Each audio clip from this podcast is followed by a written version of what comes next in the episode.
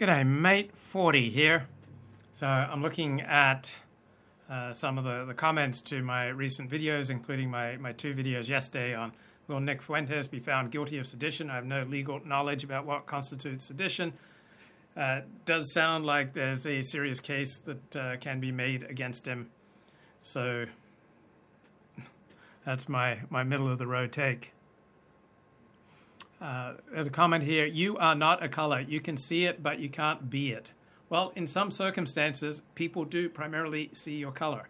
Or I wear a yarmulke. In some circumstances, people primarily see the yarmulke and they filter everything else about me through through that perspective. So sometimes people's reactions will be primarily to your racial color. Other times it will be primarily to your accent, or it will be primarily due to your religious affiliation or your politics, right? People have many identities, and in some circumstances, one part of their identity will, will come to the fore. So you may not believe that uh, people can be divided by skin color, but in some circumstances, that's how the world works. Then uh, interlocutor responds to my interview of former American Nazi leader Jeff Schoep. I asked him about uh, the the tension between you know fighting for the white race and being attracted to non-white women, and he he laughed and he understood exactly what I was saying. And inter- interlocutor says, "What an odd question Ford asked concerning dating and relationships." As if it would be natural for someone with his political and ideological convictions, talking about Nazi Jeff Schoep, to be attracted to non-white females. Well, guess what? People are complicated, right? You can have all the ideological commitments, philosophical commitments, political commitments you want, but you are still operating within a body, and uh, the penis never lies. All right. So all sorts of Orthodox Jews have gotten involved in intimate relations with non-Orthodox women. All sorts of you know, women dedicated to preserving their virginity have given it up under some circumstances. So people have sexual urges, romantic urges, urges for applause and for community. And so people aren't just governed by their head. The people aren't just governed by their religiosity or their ideology or their, their politics. So, so we have different different parts of us that are often in, in conflict.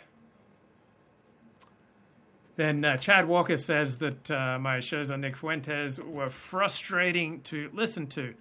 Luke says he wants the January 6th Capitol Hill protesters arrested. No, I only want those January 6th Capitol Hill protesters who were breaking the law and causing damage.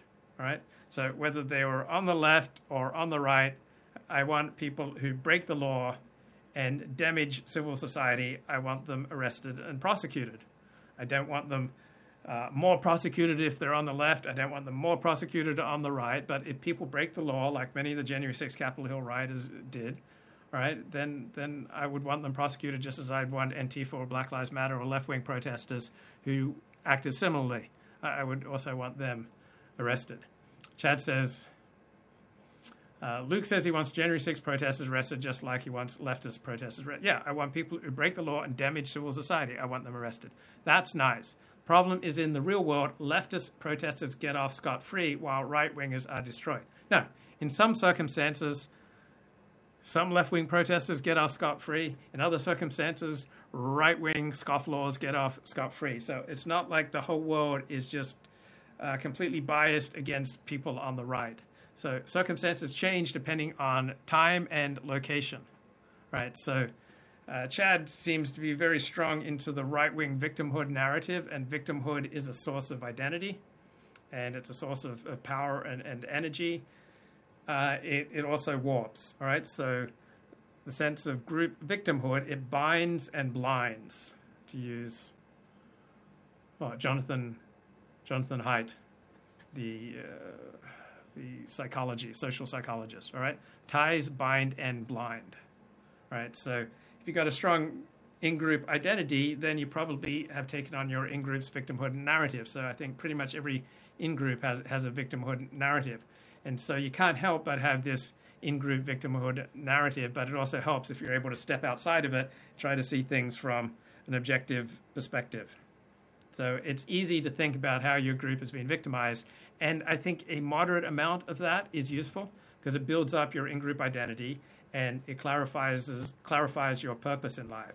So a small amount I think is useful, but when that in-group sense of victimhood becomes too strong, then people lose touch with reality and they start making choices that are not in either their group's best interests or their best interests. Luke ignores this double standard. Double standards operate, you know, throughout the world. All right. So if you've ever had a job, you'll know that you know some employees can get away with things that other employees can't get away with. Right. So so you're going to go through life, and sometimes double standards will be in your favor. Other times, double standards will be not in your favor. Right. So th- there's no substitute for accepting reality, and it's easy to accept reality because when you refuse to accept reality, you'll always get humiliated. So if you're going through life without constant humiliation, then you're probably fairly in touch with reality. So I'm not ignoring double standards. I accept that double standards are frequently applying. Luke attacks his own side.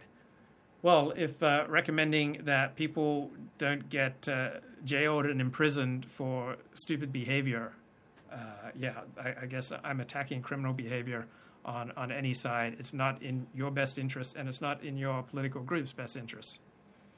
Uh, Luke demands that people on the right hold themselves to principles their opponents refuse to play by. Well, that, that's a, a, tougher situation. So let's say you're in a fight for your life in, in a back alley, right? In, in that circumstance, I would hold that your survival is the highest principle, and that that should supersede any other principle. On the other hand, if you're operating, if you're walking down the street and there are like live cams, you know, capturing capturing your movements, and someone brushes into you, you know, I, would recommend you, you, don't like punch them, right? You, you have to take into consideration the context, right? So sometimes, you know, certain principles such as principles of fairness and full disclosure, will override other principles. So there are all sorts of moral principles in play. Now, they have to be balanced against each other, and in different contexts, you know, the moral principle of full disclosure will be the most important and operative moral principle. In other contexts, uh, minimizing full disclosure and putting a priority on your self interest is appropriate. So sometimes uh, you, you have to make, make good judgments. But generally speaking, living by moral principles and taking the high road is generally a pretty good way to go through life. You're not going to win every single conflict, but you will have inner peace. Other people will like you. You will minimize unnecessary, gratuitous conflict with other people, and uh, you'll tend to be happier. You'll feel better about yourself. Therefore, you'll have more confidence, and you'll be more effective. My basic problem with Luke is that he is pushing this dishonest narrative that we shouldn't stand up to leftists because it will hurt our own lives. Look, there's a time to stand up and there's a time to lie down. There's a time to walk by the road and there's a time to pick up a book. There's a time to fight back and there's a time to mourn. All right, for everything there is a season and a purpose under heaven. Now, I think Chad Walker wants to fight even if it doesn't do any good. So to me, it's more important to do good than to feel good. So I, I get the sense that Chad thinks just like lashing out and taking action against the left, you know, will feel really good, and that's what's most important. But for every action, there are reactions. So the people who participated in January 6th, they initiated an enormous reaction against that part of the right wing and did enormous damage to their cause. So you don't have to just think about, okay, what's the action I want to take? You also then have to think about what will be the reactions to what I do. Generally speaking, if you live by moral principles and strive to take the high road, you'll be more effective in life, right? There's a huge difference between doing good and feeling good, right? It can feel great to vent, but it doesn't necessarily do you or your cause any any good. If we stand up for what we believe in, we will face professional and personal consequences. Well, there's a time to stand up. Generally speaking, when you're at work, it's not a time to stand up about your political, cultural, or religious beliefs, right? Um, at, if you're at a, a social event, uh, depending on the context, you know, will it be appropriate for you to, you know, loudly proclaim your your beliefs? But in other contexts, you know, standing up and, and announcing your beliefs is the right thing to do. It's all contextual, right? So if we stand up for what we believe in, we will face professional and personal consequences. You can phrase what you believe in differently. You can phrase it in a provocative way that will turn 95% of people against you, or you can phrase things in a way that will diminish any antagonism against you. Right? People only have so much energy. If you get in their face and provoke them, drive them crazy, right, then they will devote themselves to hurting you. But if you present things in an even-handed manner that a large number of people will be able to hear and understand, then you will have provided fewer incentives for other people to retaliate against you. So there's a time to stand up and uh, there's a time to lie down. Things are only as bad as they are now because past generations of right wingers didn't fight back and just let the left take everything. So if you think things are really bad now, you have no sense of context. Like, where are things better than they are in the United States, right? You know, I'm sure in some ways Japan has things better off than the U.S. and Australia has some things better off than the U.S. But overall, life is pretty good in in the West. In in the United States, certainly has problems, and the left has won every cultural war.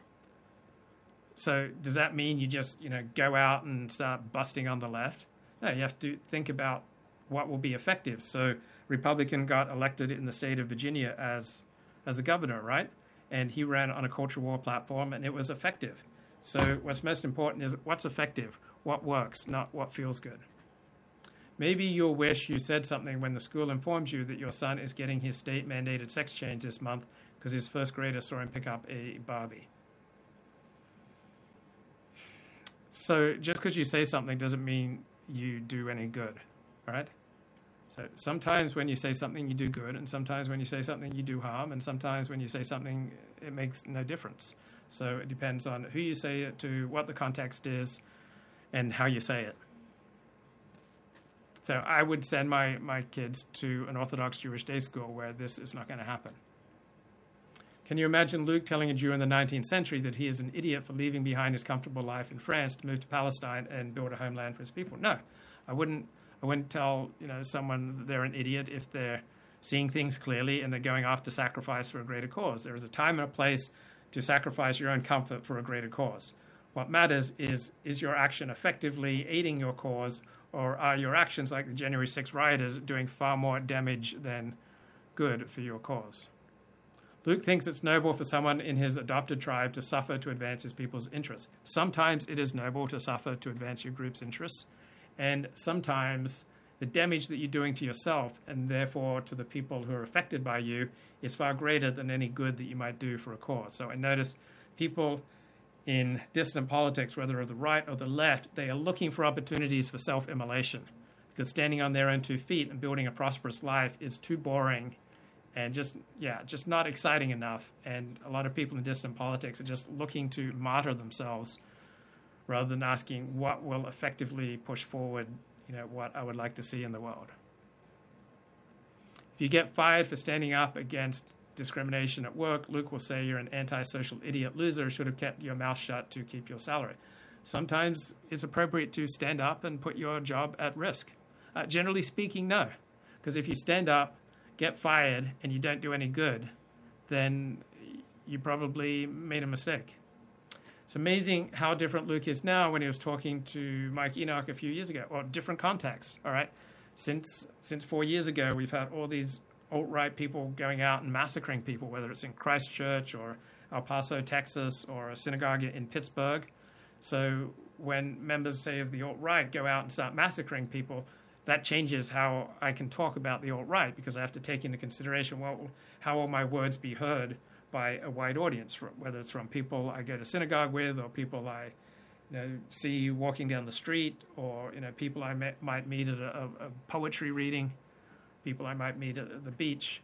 Right, the context has changed, and so the way I speak about what's going on in the world will change. If hor- horrible people are using arguments or, or particular rhetoric all right, I'm going to stay away from, generally speaking, those arguments and that rhetoric because I don't want to be associated with what horrible, antisocial, you know, criminally inclined people are doing.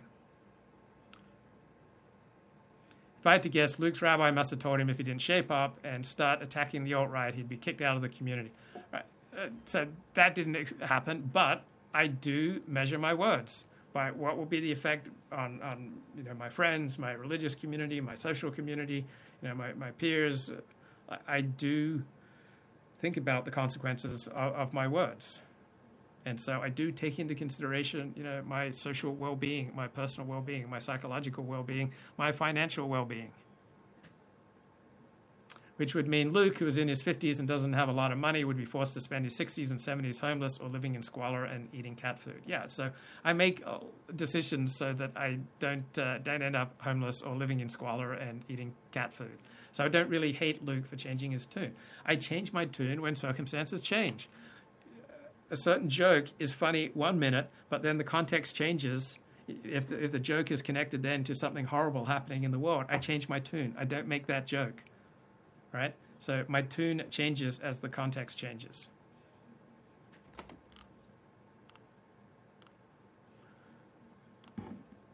Okay, that's it. Bye bye.